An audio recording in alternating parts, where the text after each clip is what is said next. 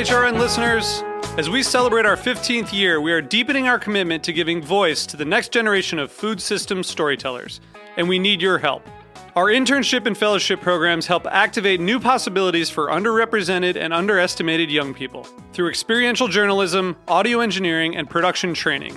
Through these unique programs, HRN helps food equity stewards build essential workforce readiness skills that expand their potential and foster economic mobility. Please consider supporting these critical programs. And with a minimum donation, you can be entered to win a dinner for two at an amazing restaurant in one of eight cities and tickets to a concert at a great venue in one of those cities. We have incredible partners across the country who have donated, as they also share our passion for helping to educate the next generation of food systems storytellers. Check out heritageradionetwork.org slash 15 to donate and enter to win today.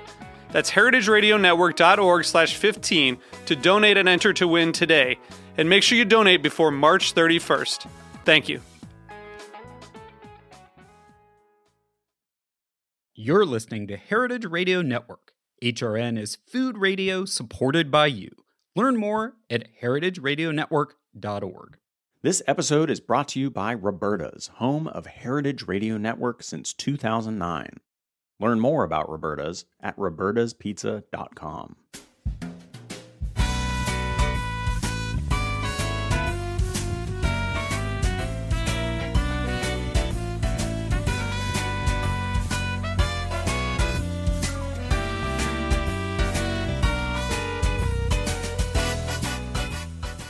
Welcome to Inside Julia's Kitchen, the podcast of the Julia Child Foundation for Gastronomy and the Culinary Arts. I'm your host, Todd Schulkin, the Foundation's Executive Director. Our show takes you inside the Foundation's world to meet the talented people we have the great fortune of learning from all the time.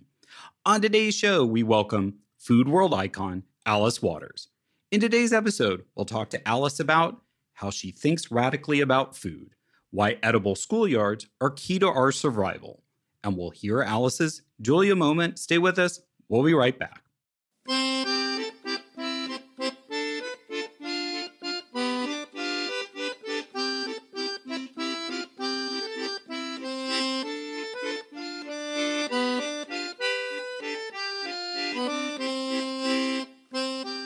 As always, we launch the conversation with an inspiration from Julia. Julia's discovery of how much the French valued food launched her on a lifelong mission to share those values in America. This embrace led Julia to become, somewhat accidentally, a food world pioneer. She didn't set out to be influential, but her innate enthusiasm made her a natural advocate. That advocacy started a revolution, because at the time in the early 1960s, what Julia was advocating went entirely against the grain, against what was heralded as progress. Julia had the temerity to say, hey, wait a minute, this doesn't make sense to me. Julia saw both what was to be lost, but also potential to do things differently and to appreciate what was being overlooked in America's rich natural bounty. Someone who closely shares Julia's values is fellow food world icon Alice Waters. Alice also had a similar epiphany in France, a bit more than a decade after Julia, returning to the US wanting to replicate the French appreciation for good food. A key difference between Julia and Alice is the generations they represent. Some 30 plus years younger than Julia, Alice came of age after World War II, when the radical questioning of society's hierarchy had become more common, protests were rampant, and experimentation was more and more the norm. It was also when Julia was on PBS. Unlike Julia, Alice's influence is significantly place based. Alice opened the legendary Chez Panisse restaurant in Berkeley, the year I was actually born there, in 1971, in Berkeley, not the restaurant. Chez Panisse, which has been open for more than 50 years, which you will note in and of itself is an incredible feat for any restaurant became for Alice and the nation more than a restaurant. It represents to this day that ingredients matter as much as cooking skills, and those ingredients are to be nurtured, cherished, and celebrated for not only taste and pleasure, but to understand the value of where food comes from, that is to say, from farmers and from the earth.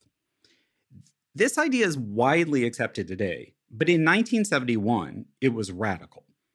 Remember, the foundation of French cooking is actually about masking poor ingredients, not really to showcase them. That came later. Most often referred to as the founder of the farm to table movement, well, before it became kind of a cliche, and also I'll call it one of the OGs of California cuisine, a style of cooking which showcases the freshest ingredients in California's food producers. Alice, for those who don't know her, which I don't know how many that will be, is a chef, author, restaurateur, and a food activist. She founded the Edible Schoolyard Project in 1995. Edible Schoolyards is a nonprofit dedicated to transforming public education through incorporating organic gardens into schools while teaching nourishment, stewardship, and community to teachers and students alike through hands on experience while addressing climate change, public health, and social inequality in the process. Yep, gardening can do all of that. There are now more than 6,000 edible schoolyards around the world. Alice was awarded the National Humanities Medal by President Obama in 2015 and received the inaugural Carver Carson Award for American Innovation in Environmental Protection and Agriculture from our friends at the Henry Ford in 2021. The author of 16 books, Alice recently created an Institute for Regenerative Agriculture and Edible Education at UC Davis's Aggie Square campus in Sacramento to bring together agriculture leaders and innovators to address climate change and public health with a focus on transforming the procurement of food for schools. She joins us today to talk about her radical thinking and give us a scorecard on our progress and the challenges that remain Welcome to the podcast, Alice. Thank you so much. what an introduction. I, I know. Yeah. Your life is flashing before your eyes. So I, I wanted to start with that because it it's kind of a different approach. Like I feel like in some ways, Julia's ethos and yours are very well aligned, but then the approach and, and the way that you've tackled it is quite different. And like I spoke to, it might be partly generational too. It's also a moment in time. But I wanted to just start with kind of like what quote unquote radical thoughts about food are on your mind as we record today. well, certainly to know that the tastiest food has to come to you locally. and so it is my thought that if we purchased food for the public school system from local organic regenerative farms, we could address climate at the same time. We could address health and taste so it just feels like it's the only delicious solution to climate change. And I feel like when you put it that way, it's a simple thought. But I, I would say where it gets complex, right, is how our nation's food is grown and produced as a whole, and then how schools uh, uh, acquire it. That right, those are the the, the biggest obstacles, and they're pretty big ones, right? Yeah, big obstacles, but we're at a crisis point and we really have to address climate. And I discovered through the Edible Schoolyard Project that students absolutely become engaged with food when they learn how to cook it in a kitchen classroom or they learn how to grow it in the garden classroom. They are empowered in a way that is surprising. And I guess what convinces me that this is the way to reach people in that same um, way that Julia did with her television. She was so excited about cooking and the taste of it and what she had learned in France. And of course, she lived in France when it was a real slow food nation, if you will. All the food that people ate was from the local region. In fact, when I lived in Paris, which was much later than Julia back in 1965, I don't even think you had olive oil in Paris because it was about butter in the mm. north of France. And if you wanted olive oil, you ate in the south of France. And so all the food was grown without herbicides or pesticides. It was way before all of that. And uh, it's, I'm sure, why I fell in love with food like Julie did, because it really awakened your taste. And it was not only about taste, it was about sitting at the table in a restaurant and feeling the excitement of people to eating together. And that made a very big impression on me. So when I got back from France, I wanted to eat like the French and live like the French. and I thought maybe if I start a restaurant, it'll happen. and I guess it did. So I love that you brought up taste because I also lived in Europe as a young person. And um, even though I was brought up in the Great Plains, I had never tasted food. In, in my case, it was actually in Italy, um, but it has a, as you know, a similar ethos to France, or at least what France did. Is do, is that do you feel like that's your secret weapon that once you expose particularly young people and children to taste, it is this thing that then once you've tasted really good food, it you're going to demand it over over time. I do believe that. I really do. Um, and it's why whenever I'm talking to people, I always want to bring a basket of perfect fruit to the table, not only for the beauty of the centerpiece, but because I know that if they, uh, you know, have a bite, that it just sort of wakes them up in a way that they want another bite. and then they want to know where I got it. and it helps people in a way to open their senses. And when I was a Montessori teacher, I understood that it's very important to have your senses awaken because those are pathways into our minds. So when we taste and smell and listen carefully and look very closely, we are really bringing information that's very important to our understanding of the world through the senses.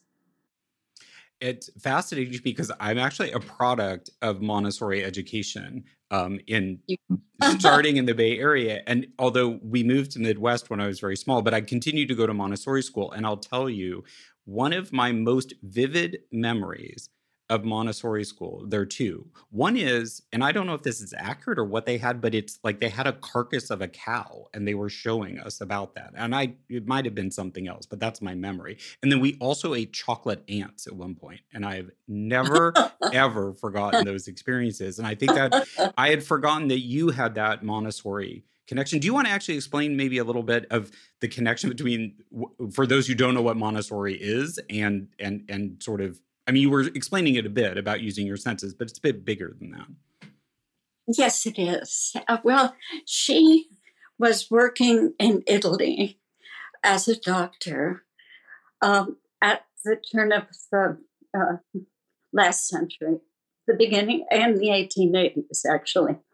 And uh, she wanted to understand why children who were living in poverty and hunger could not learn the way other children did.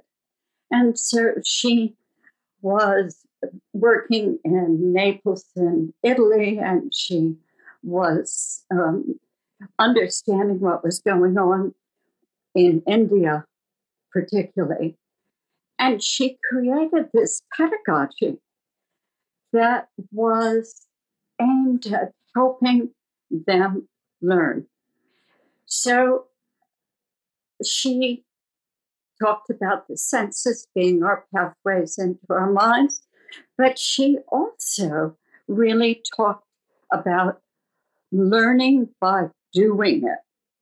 And that made a huge impression on me because when I was taking those classes in London to learn the pedagogy, we had to go out into Hampstead Heath and pick leaves and bring them back and trace the shape of the leaf in our notebooks. And then we had to learn calligraphy to write the name of that leaf. Well, let me tell you, to this day, I know all the trees in Hampstead Heath.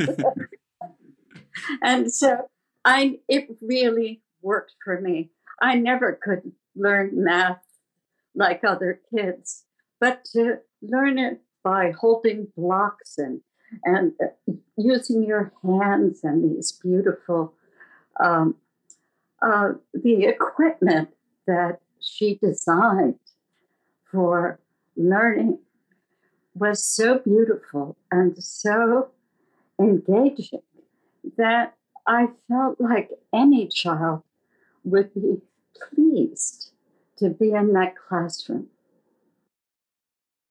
And I've always run the restaurant in that way. It's uh, I thought about the aroma of the restaurant. I wanted it to always smell good. So if it didn't, I would burn rosemary and walk around in the kitchen and the dining room so that it smelled like the south of France. And I always wanted it to look beautiful, and I cared about the seasonal flowers. And I really focused though on the food, the beautiful uh, seasonal food. And it was very important to me when I found the farmers that were right close to Chez And I would buy whatever they said was great at that moment in time. And I realized that seasonality, with seasonality comes flavor. And it's the first realization that I had was was I need to buy local food. And when it's out of season, it's gone until next year. and that is what I think has kept people coming to Chez for these 52 years is that we're always looking for what tastes fantastic and what is organically grown. And I say regeneratively, organically, because that is the food that is pulling down the carbon up there and putting it down in the ground where it belongs. I love that full circle explanation. So I wanted to ask you because obviously you you had this training as an educator and then you changed gears and became a chef and restaurateur and then they've kind of converged again but do you remember you described your sort of epiphany in terms of applying the senses to consuming food and and and what food should be valued in the restaurant when did you return or was there an aha moment or was it very gradual where you said okay I'm accomplishing my mission at Chez Panisse, but I'm worried about what's going on in schools and with children and kind of return to what you'd originally been studying with Montessori.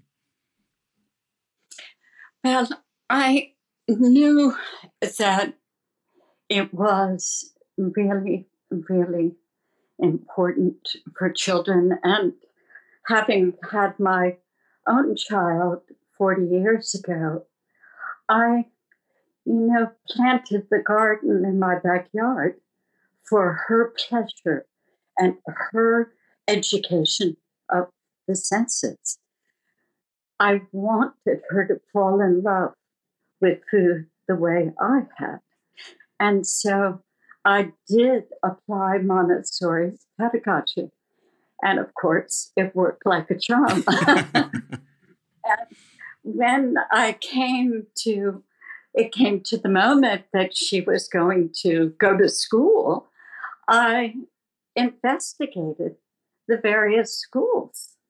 And I was shocked to find that um, the schools in California were very neglected in the sense that, that there wasn't money enough for the schools to take care of the number of students and teachers were were not paid enough and it made me terribly sad to see the public school system um, that I had always attended as a child growing up um, be so neglected.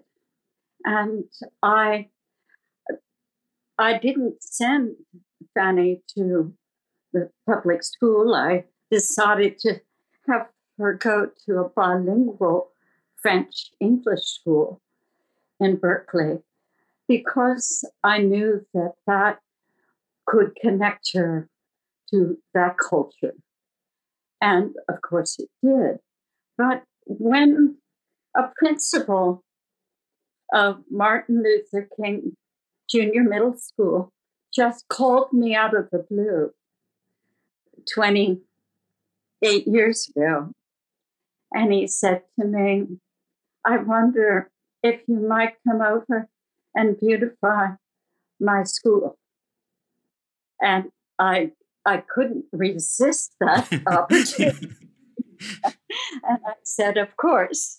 And I went over to the school that I had gone by many times and felt, oh, so, so sad for the way that it looked neglected in terms of the property and all of that. I thought maybe the school was abandoned, but it turned out there were a thousand middle school students that spoke 22 different languages at home.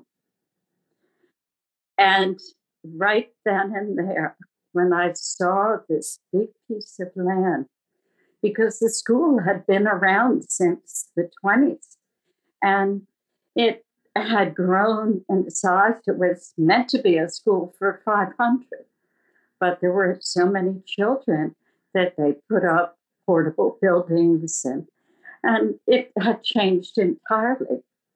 But the principal, Mr. Smith, said to me, Whatever you think we should do, I would like to do. And of course, that just. Look. And I looked over this abandoned area, whole huge, it looked like, uh, uh, you know, a vacant lot. There was, you know, full of garbage from the neighborhood, and people just didn't pay any attention. And I said, Oh my God, it's a garden. It's a garden. It's a beautiful garden, an acre of land. And then I went into one of the portable buildings and I said, Neil Smith, the principal, this could be a great kitchen classroom. Not for teaching cooking per se, but for teaching all the academic subjects. I thought, why, we could teach a geography class and we could be cooking the food of the Middle East and really using all of our senses. And I see that garden classroom as being a place not only for science and and for you know biology, but it could be a place to study, you know, uh, the environment and music or art. And so I also said to Neil out on the blacktop, we could build a dining room so that we could feed all the students seated and that we could make food from farms that, that I knew about from around the whole Bay Area, organic farms. And they could all sit and eat together. And the principal said, Well, I'll get back to you. and now, yeah, wow. And the rest is history. I love that. He got back six months and he said, I'm ready to go all the way. And I said, Neil, it's all the way or nothing. And he said, Alice, it's all the way. I want to see. And when we built that idea, and even the cafeteria, which is so beautiful, sadly, it was taken over by the city. And and the Sysco trucks brought in the food. But I still have hope that real food could be served one day in that cafeteria. But it's amazing what it did for these students because we have an academy every year and people come from around the world to learn and they take it back home. And that is how we have a network of 6,200 schools around the world that believe in the human values that it's teaching. Biodiversity, it's teaching about organic food, it's teaching about gathering at the table, community. It's teaching about nourishment in a deep way. And these students really understand it. And I go there just to be inspired again by what can happen when we engage the students with a program that really is reaching them through their senses. They love it. That's so lovely. All right, we're going to take a break and we'll be back with much more from Alice Waters. Stay with us.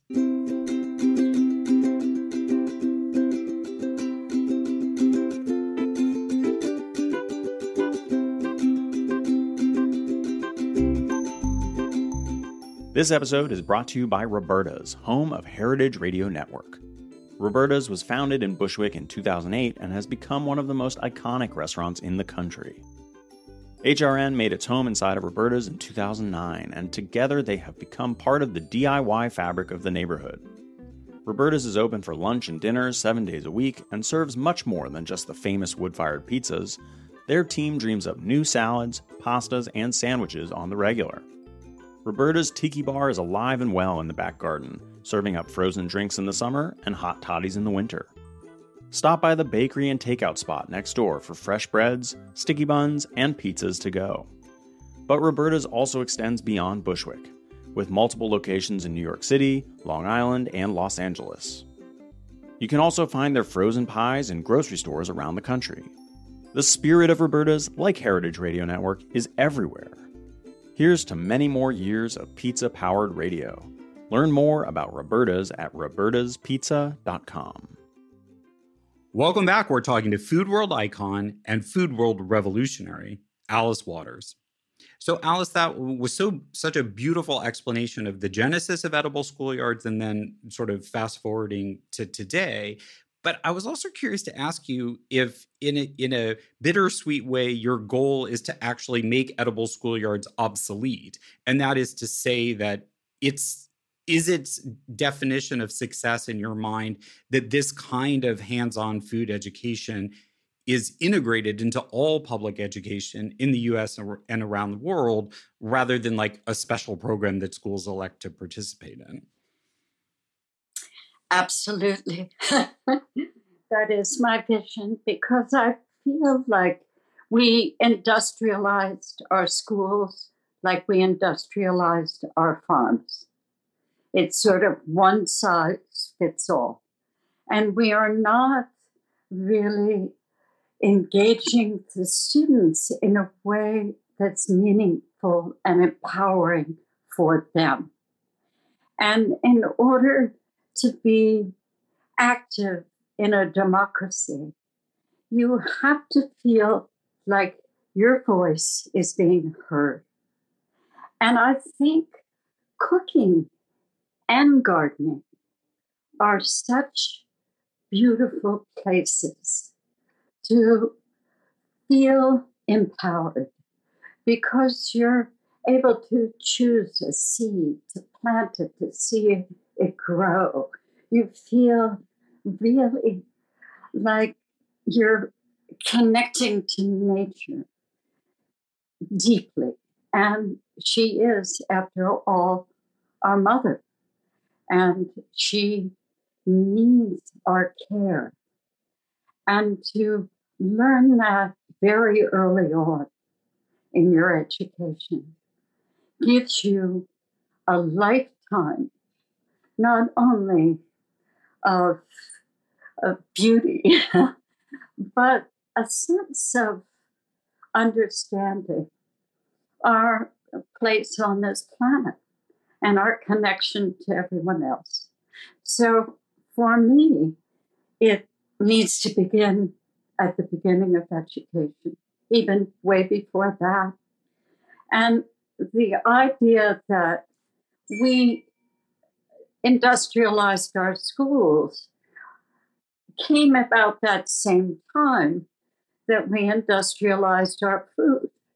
That that's only been since the 1950s when fast food came into our world. And we adopted a whole set of values that came with the food. And that is what I wrote a book about. We are what we eat. but it's become my deep understanding about the world that we thought that food should be fast, cheap, and easy. And we thought our lives should be fast, cheap, and easy.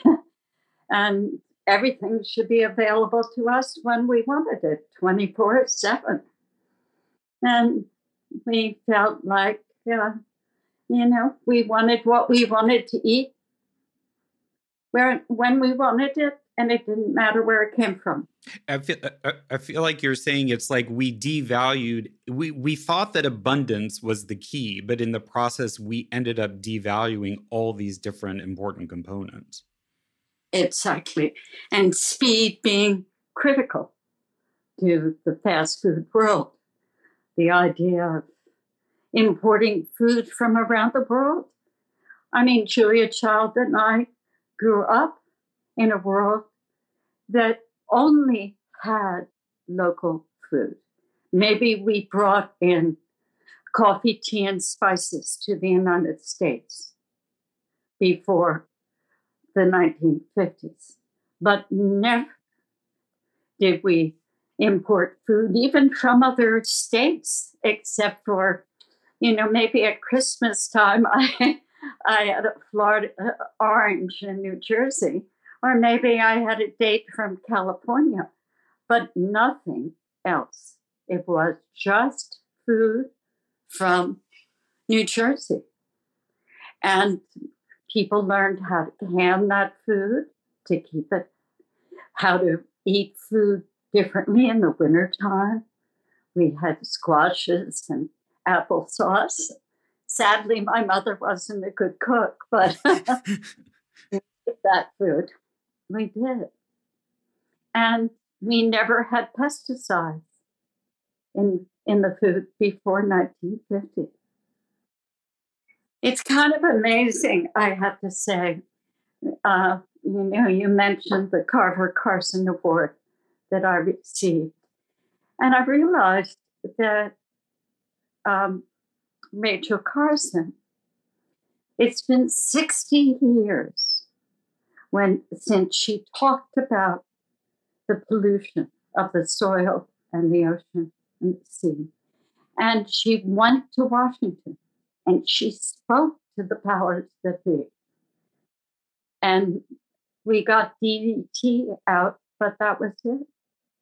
And we still have pesticides and herbicides in all the industrialized farms. And it's shocking that we could continue to give our, our students in schools food like this. And we know that it's leading to all the diseases. Yeah, I was going to ask you about that because I feel like we are at a moment where people are starting to understand our habits and practices, in particular, national policy is essentially killing us, certainly killing us in adulthood. Yes. But do, do you think we are making progress, or do you think we're actually maybe on a precipice that that realization i mean when you watch television and there's one ad after another essentially for you know obesity or diabetes that that we are on this verge of a major breakthrough or do you feel like it's still a very big uphill battle? It's a big uphill battle in nationally. Um, because there i'm not quite sure why because I feel like all of the information is there and available to us to do the right thing. And I know that it's all about money. And we have the feeling and the indoctrination from the fast food world that you can't possibly uh, serve kids organic food in schools. It costs too much. Um, they don't like it. And I know for sure that it does not cost too much. If you don't eat a lot of meat and cheese, it does not.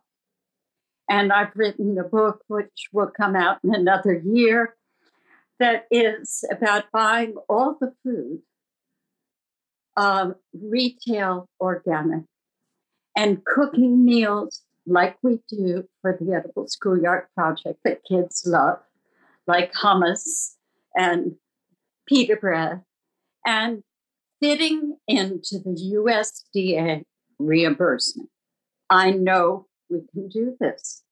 And so it should not be about money, but the people who distribute this food are taking a big cut. And our farmers need that money to make ends meet. So just imagine the power of procurement for the public school system. What if we bought all the food directly from the local farmers in every state? What who took care of the land and their farm workers? I mean, how beautiful that would be. And that is really what I want to demonstrate at this Institute for Edible Education and Regenerative Agriculture at UC Davis. I want to show that this is possible. I, I, I love hearing that because I think, you know, certainly to to be transparent, that's something you've been criticized for that organic food is a luxury. But I think what you started talking about is that, you know, and especially you combine it with the explanation of Montessori education, and people just think it gets very woo woo. But what you're actually, what you didn't mention is, and some things that I think is a silver lining of the pandemic is the reason our food, regular food or old fashioned industrialized food, is so cheap is that it is artificially constructed in the sense that the raw ingredients it's made from are subsidized and most of the people who grow it make it pick it produce it are underpaid. And so you, i think part of what you're talking about is a change of the business model so that it is more people and community centered rather than like shareholder profit centered. Thank you for summarizing that so beautifully exactly what I'm talking about. But I'm talking really about falling in love the way Julia Child and I both fell in love with taste. And I'm using that power of nature and brightness and, and beauty to really make this the most positive experience in public schools imaginable.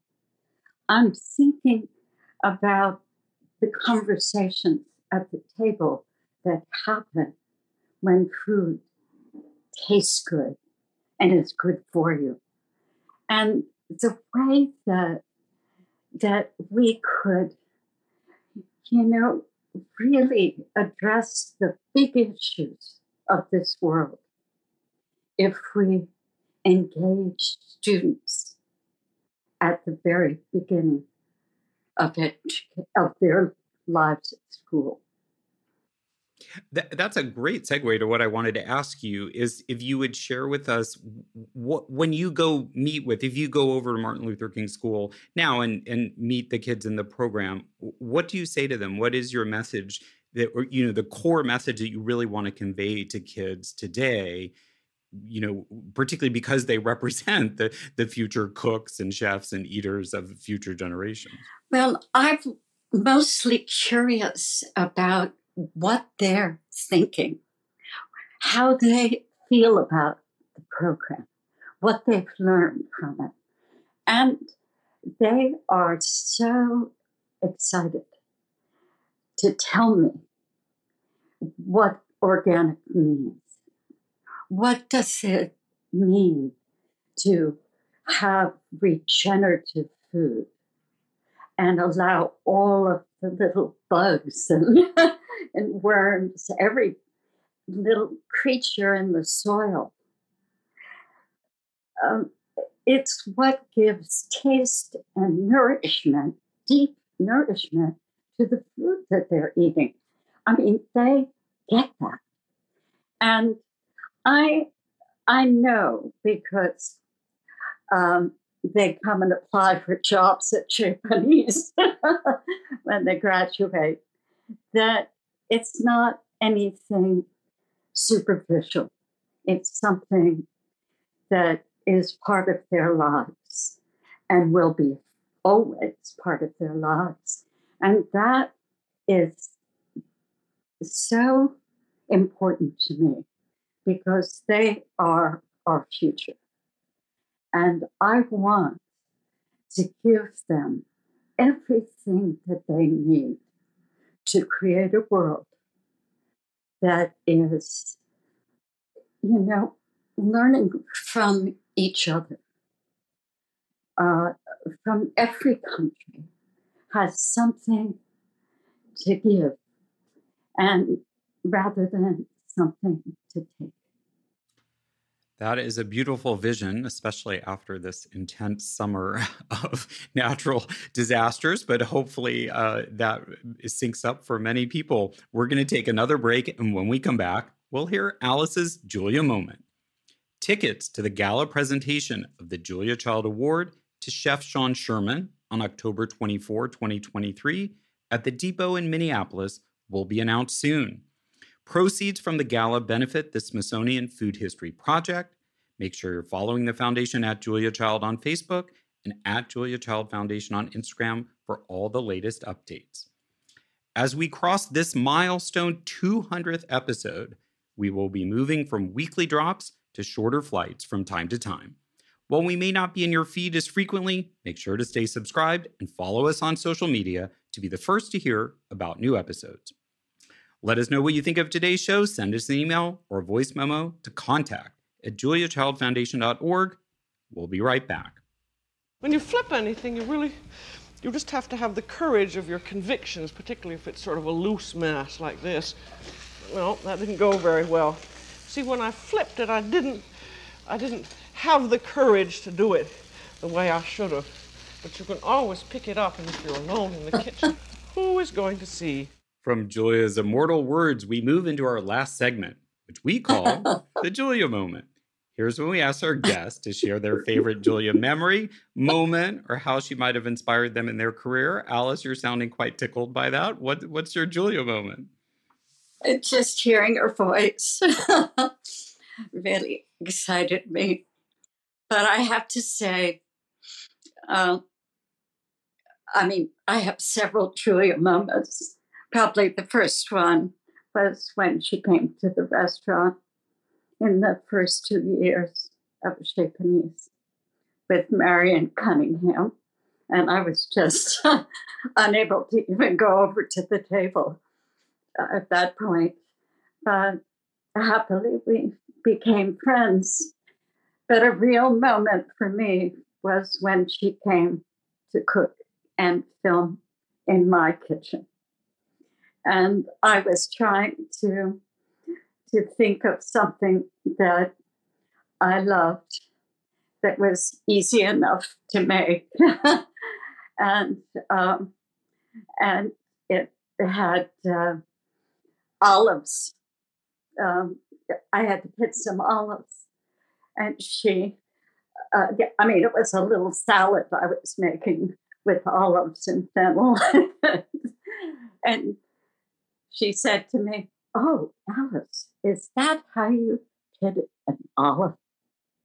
And she said it with such sincerity that I actually showed her how to pick the olive. I'm so embarrassed. I bet she loved it. Uh, no, but she said it like, like, like I was really understood something that she didn't know how to do. it was so generous, so generous. But that's the way she was.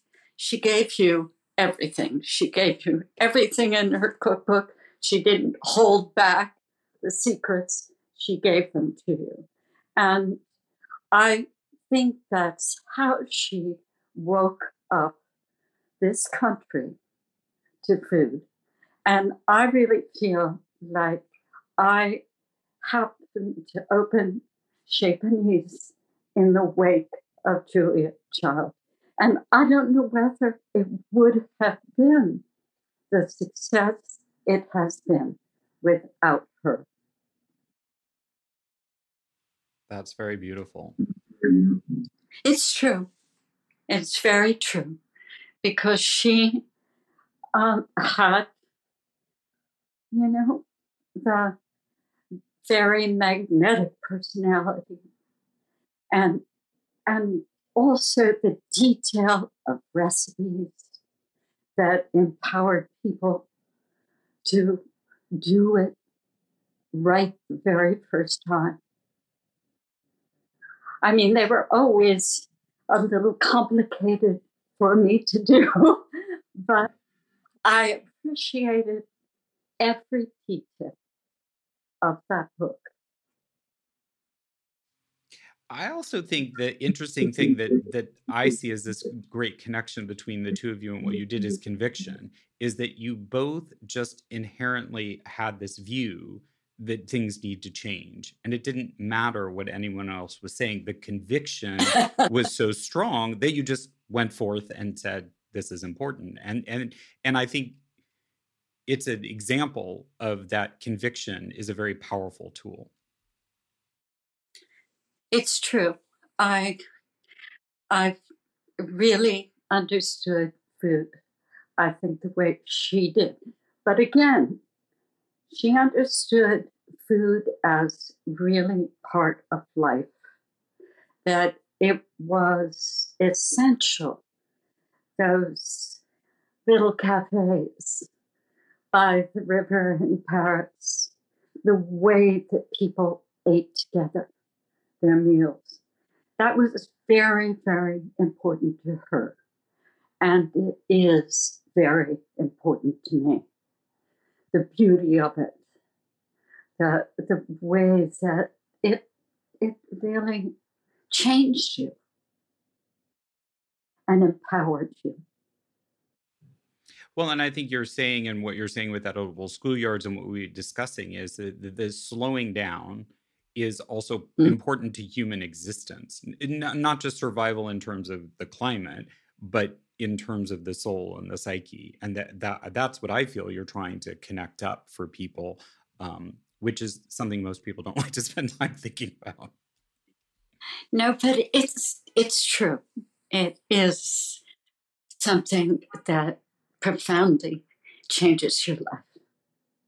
When you take the time to go to the farmer's market, to meet the people who are taking care of your health, taking care of the land, you really appreciate their effort and want to pay them the real cost of the food.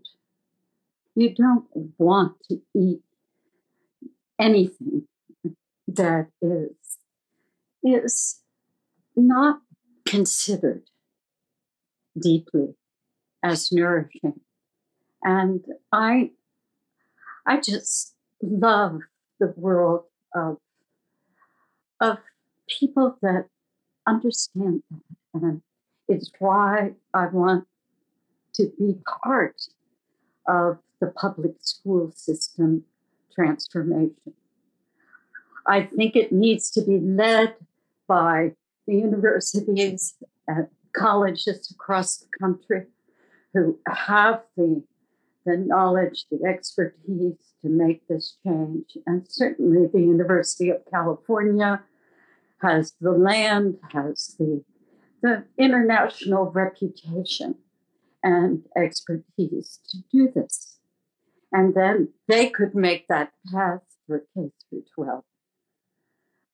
But I know that the federal government could do this too, just by insisting that food for schools be organic and regeneratively grown. Well, that is the mission and the challenge. And I think, fortunately, it feels like there's a growing set of people who are up for it. And uh, we we we soldier on with your inspiration. Thank you so much for joining us today. Oh, thank you, Todd. Really, it gets me very nervous when I'm talking about Julius. you did it very eloquently and uh, we're we're delighted you you could share that that that full circle and and certainly it reflects uh, so much of the mission that the foundation continues we are spiritually and intellectually aligned i'm so glad to support the foundation i am deeply honored to be part of this well, it's an honor to speak with you and to have you on this our 200th episode of the podcast. So, an important one. exactly, a, a, a, very big milestone. And on that note, thanks everyone for listening. And if you want, as I imagine you will, to hear more from Alice, she's at Alice Louise Waters. It's at Edible Schoolyard and at Chez Panisse all on Instagram. I'm T. Schulkin on Instagram. Um, Alice didn't mention it, but her memoir is called Coming to My Senses The Making of a Counterculture Cook. That was published by her friends at Clarkson Potter in 2017. I'm going to add on a personal note if you don't yet own a copy of Alice's The Art of Simple Food, I think it's a must have for any cook's library. I use it all the time. And her most recent book uh, is We Are What We Eat, a slow food manifesto. You can ask her search for it at your favorite bookseller. The Julia Child A Recipe for Life interactive exhibition continues at the Henry Ford Museum of American Innovation in Dearborn, Michigan. It runs all summer until just after Labor Day. You can join Julia and Paul's meal at La Couronne or step into Julia's shoes behind the camera on the set of The French Chef. For tickets and more information, visit thehenryford.org and click on current events. You can also look for the Carver Carson Society project that um, honored Alice and is continuing to uh, share in her efforts. The Julia Child audio clip from The French Chef is used with permission from our friends at GBH. Thanks as always to my co producer at the Foundation, Lauren Salkeld, and our sound engineer at Heritage Radio Network, Armin Spengen. Our theme song is New French Horn by Novi Valtorni. We're on the air on Heritage Radio Network on Thursdays at 4 p.m. Eastern, 1 p.m. Pacific. Downloads available soon after wherever you find your podcasts. We look forward to bringing you back into the Foundation's world next time on Inside Julia's Kitchen. Inside Julia's Kitchen is powered by Simplecast. Thanks for listening to Heritage Radio Network, food radio supported by you. Keep in touch at heritageradionetwork.org/subscribe.